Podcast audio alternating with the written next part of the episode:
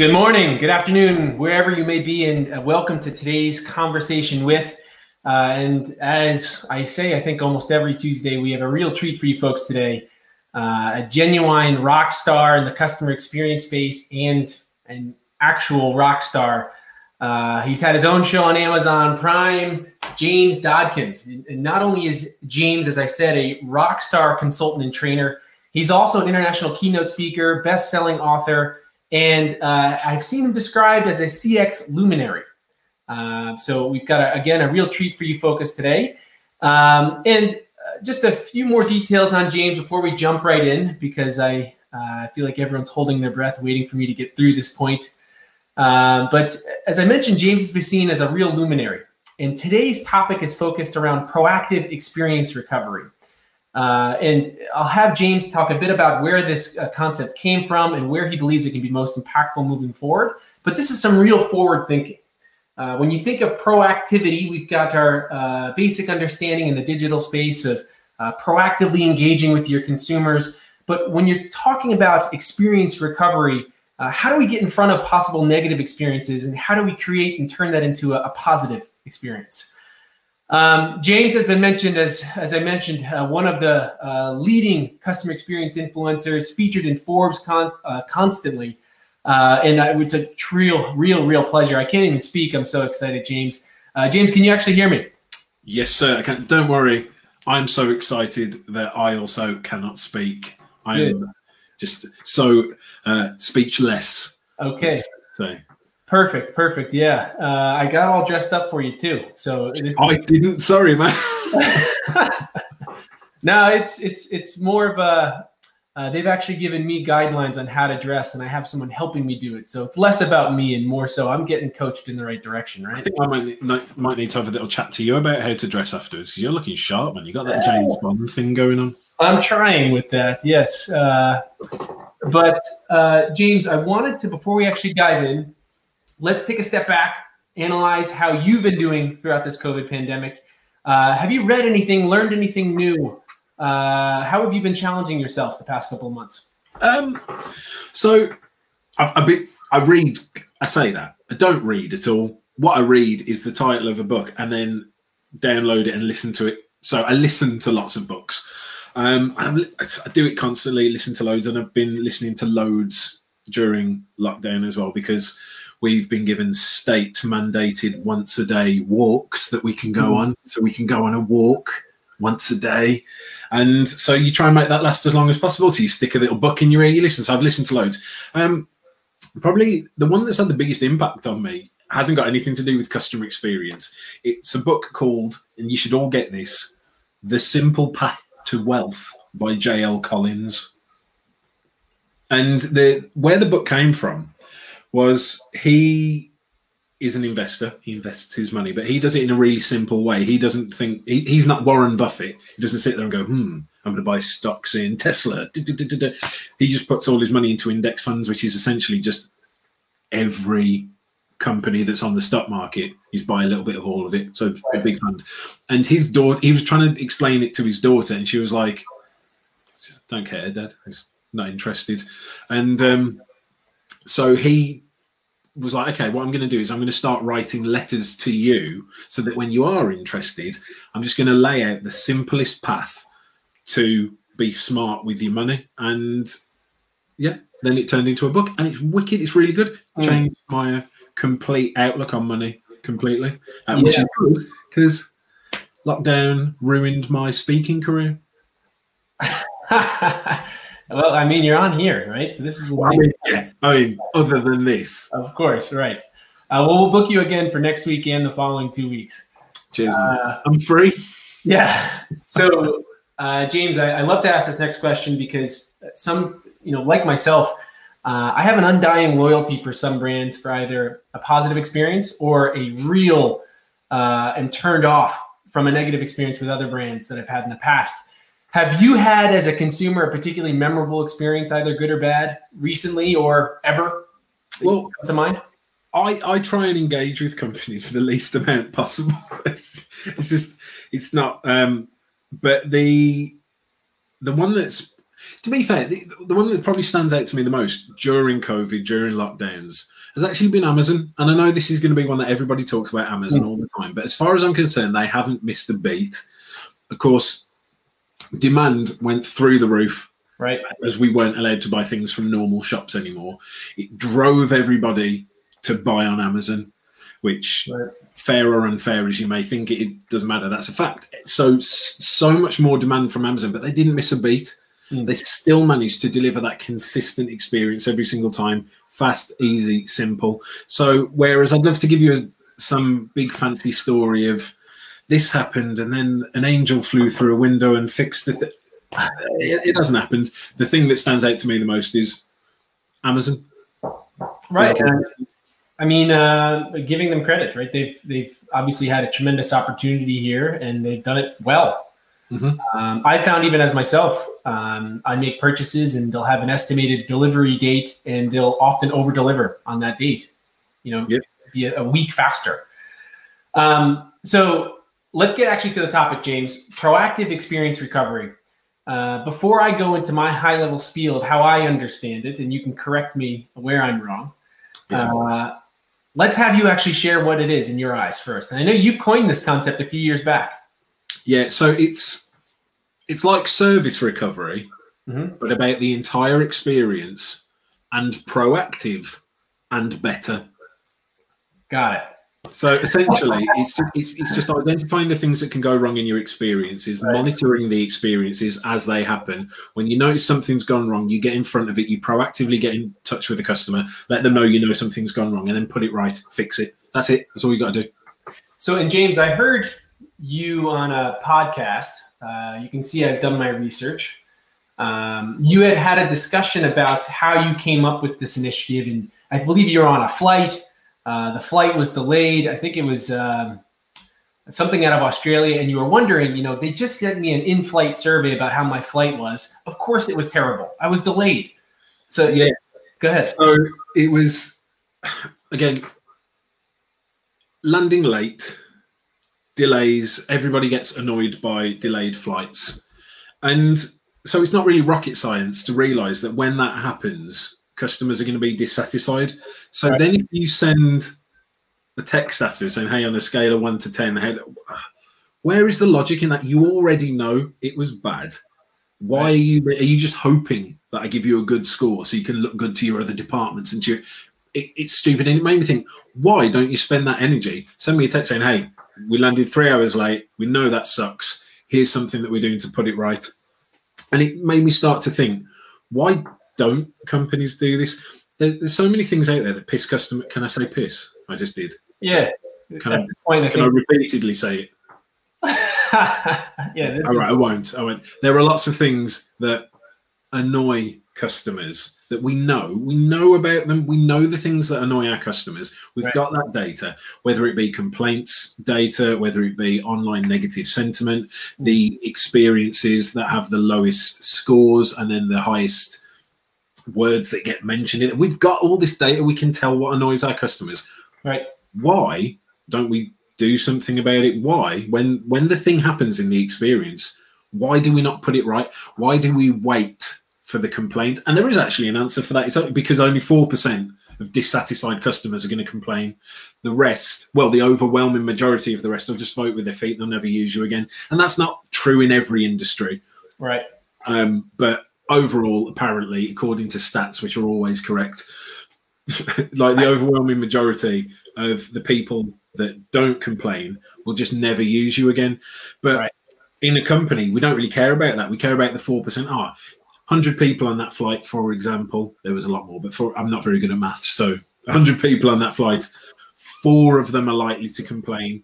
It's easier for us just to deal with those four complaints than try and actually make the 100 people happy.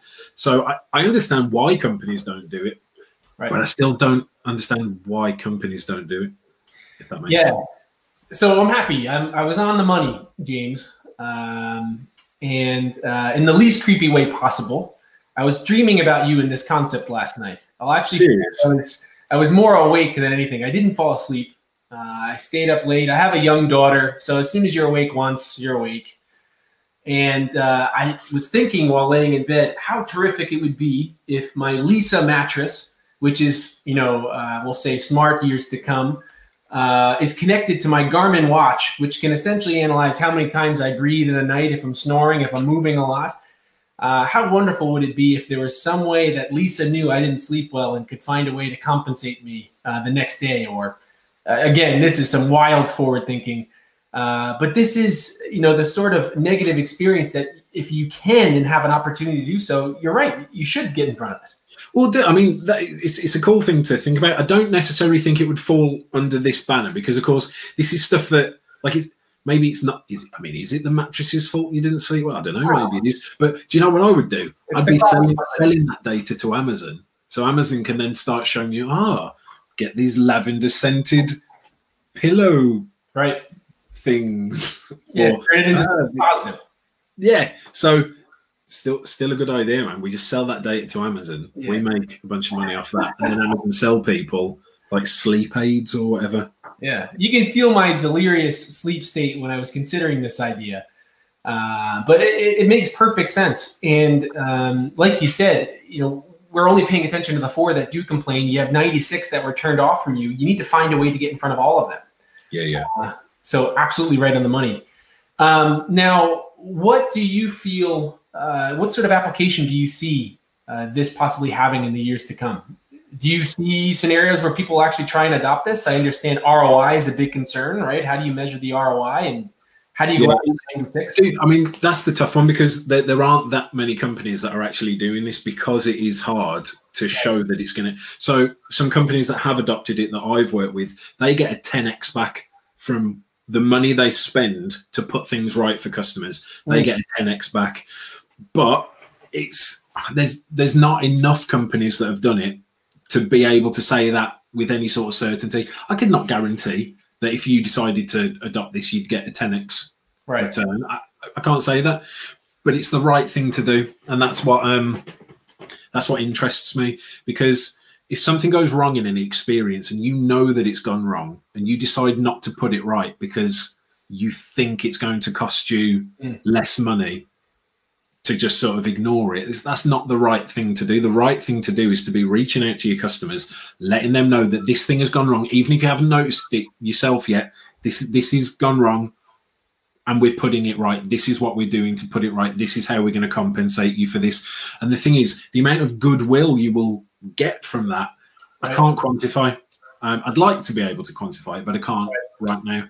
But the word of mouth goodwill you'd get, the, the loyalty you'd garner with those customers. Imagine you've got the choice between two companies. One's going to tell you when something's going wrong and put it right and be honest. make it good for you. The other isn't.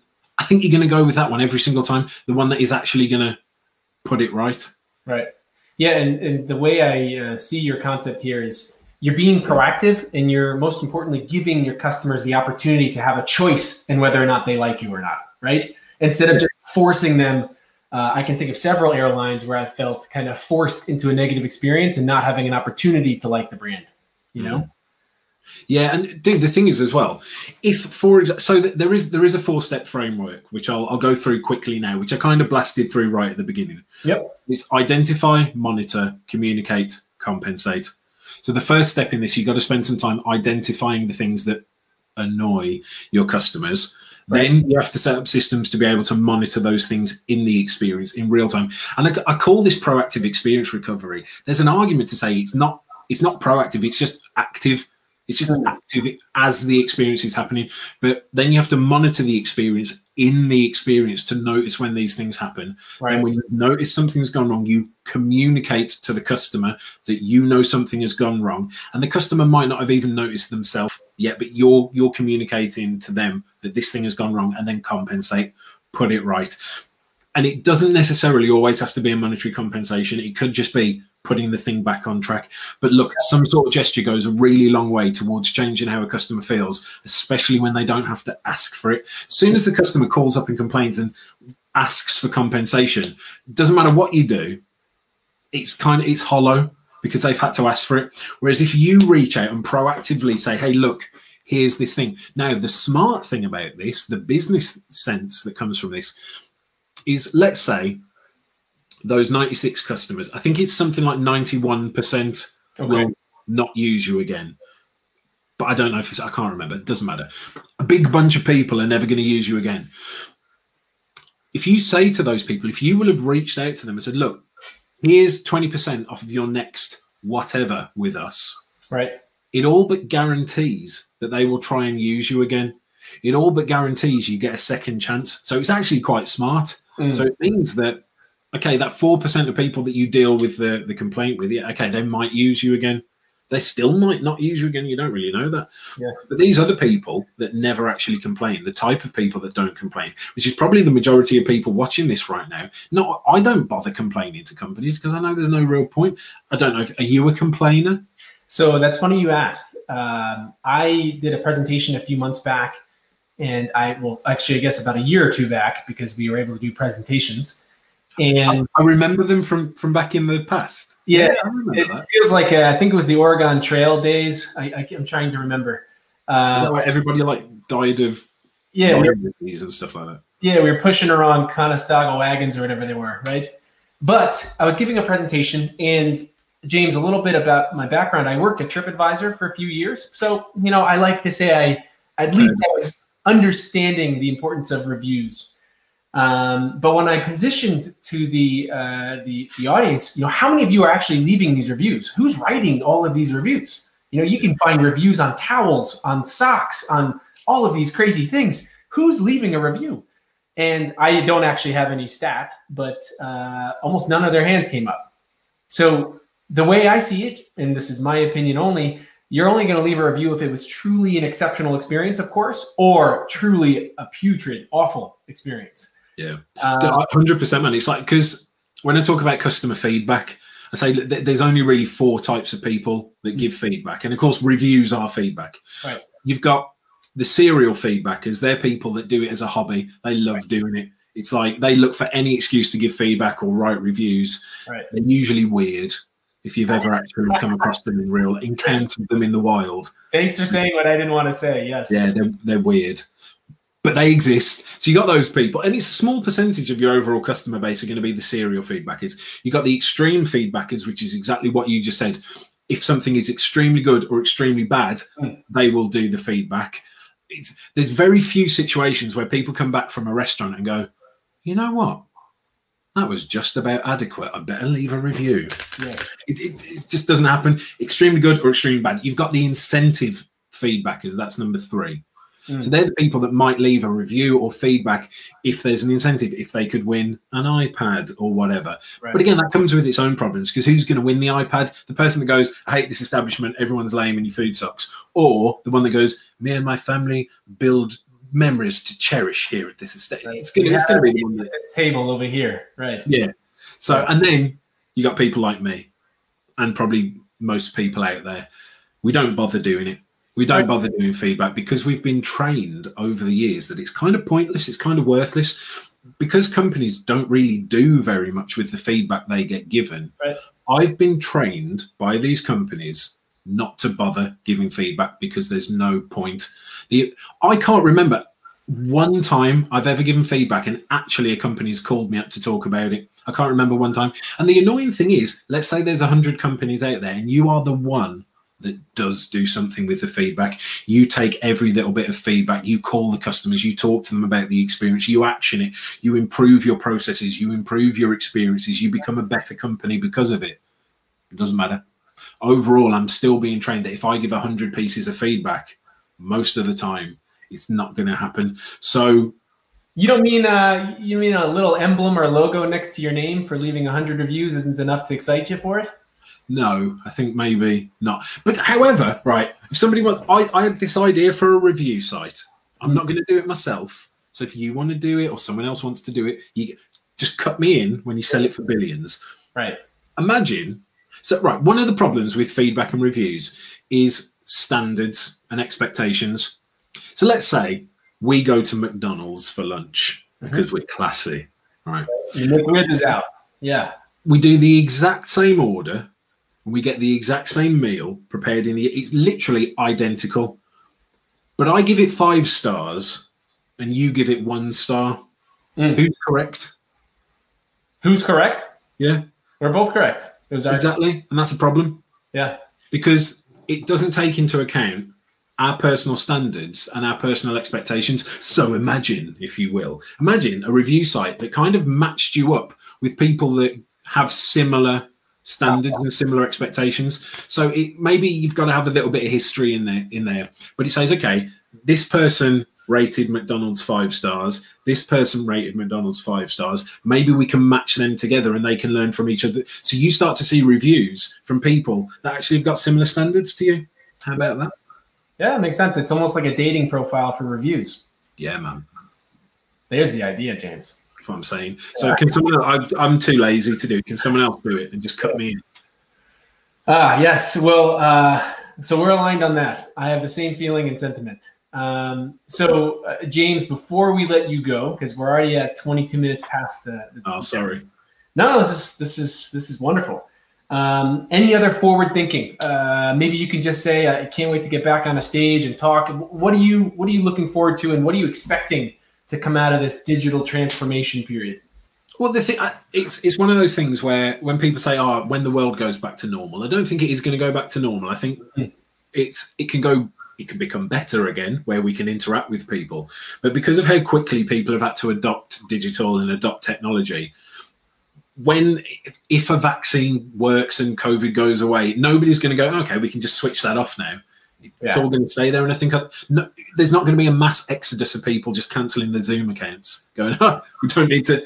The, my prediction is 2021, there's going to be a lot of cheap office space mm. because there's a lot of CFOs looking at their paperwork going, everyone's working at home. You mean we didn't have to pay this all this time? Mm. So there's going to be a lot of cheap office space, a lot of empty offices out there. Mm. But I, I, don't think we're going to roll back with with the digital thing. When it comes to actually events again, I think there might be some pent up um, want for live events. Probably because we've all been working at home. So next yeah. time somebody comes along and says, "Hey, there's a live event in real life at this venue," they're going to be like, "Sign me up! I don't care what it's for. I want to get out these days." Um, dude, when the vaccine comes, I don't care if it's got microchips in it. It's going straight in my neck. Yeah. I need to, I need to get back on stage. I need to get in front of people. Isn't it day one over there? I think it's day one over there. Yeah, but it's like for old people. Yeah. Oh, so we don't fit into that yet, right? Nah.